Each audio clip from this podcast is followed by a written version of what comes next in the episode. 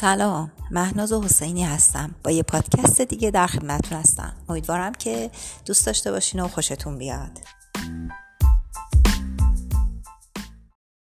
سلام. مطلب قشنگی در مورد نی به چشمم خورد. گفتم بخونمش. امیدوارم دوستش داشته باشین. نی گیاهی خودرو و در کنار برکه یا رودخانه یا تالاب می‌روید. در برخی مناطق ایران در یک روز خاص بعد از اذان مغرب آتش را در انبوه نیزار رها می کنند و می سوزانند و این سوختن تا سحر ادامه می یابد.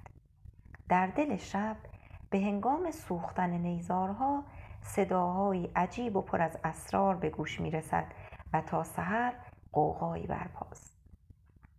آدمها دم صبح و قبل از طلوع آفتاب به نیزار سوخته می روند بعضی از نیها نسوختند و در آتش سرخ شده یا به قولی پخته شدند نیهای سرخ شده را جمع آوری می کنند و از بین آنها جداسازی آغاز می شود برخی از نیها که دارای هفت بند و کمتر از یک متر هستند به درد ساز نی اصیل می خورند. برخی به درد فلوت و نیلبک و دو سازه و اما موضوع اینجاست که آن دست از نیها که ساز می شوند باید زمانی که نواخته می شوند اسرار سوختن را بیان کنند. بشنو از نی چون حکایت می کند از جدایی ها شکایت می کند اما در عرفان یکی از معانی نی نیست نیستی هیچی.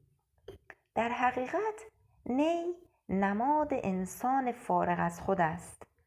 دلباخته معشوق واقعی بریده از تمام مادیات و مسائل دنیوی که خود را از همه پایین تر می انگارد ولی در مقابل به درک اشرف مخلوقات رسیده و می‌داند که معشوق از او تعهد گرفته. منیت خود را نابود ساخته و از من و تویی دوگانگی و چندگانگی گذشته وحدت ساخته و جز او را نمی بیند. یک شب آتش در نیستانی فتاد. سوخت چون اشکی که بر جانی فتاد. شعله تا سرگرم کار خیش شد هر نی شمع مزار خیش شد. نی به آتش گفت کین آشوب چیست؟ مر تو را زین سوختن مطلوب چیست؟ گفت آتش بی سبب نفروختم. دعوی بی معنیت را سوختم.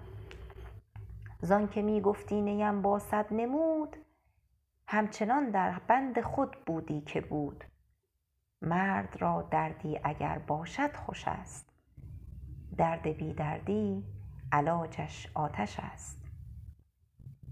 در میان نیهای سرخ شده تعدادی نی سرخ شده و پخته کوتاه نیز میماند که توان فریاد ساز را ندارد. آنها نیز عاقبتی عجیب دارند. آن نیها قلم می‌شوند می‌گویند و میخروشند شکوه می‌کنند و آگاه می‌کنند و گاهی نیز مینالند. بی صدا و خاموش. امیدوارم خوشتون اومده باشه. شاد باشید.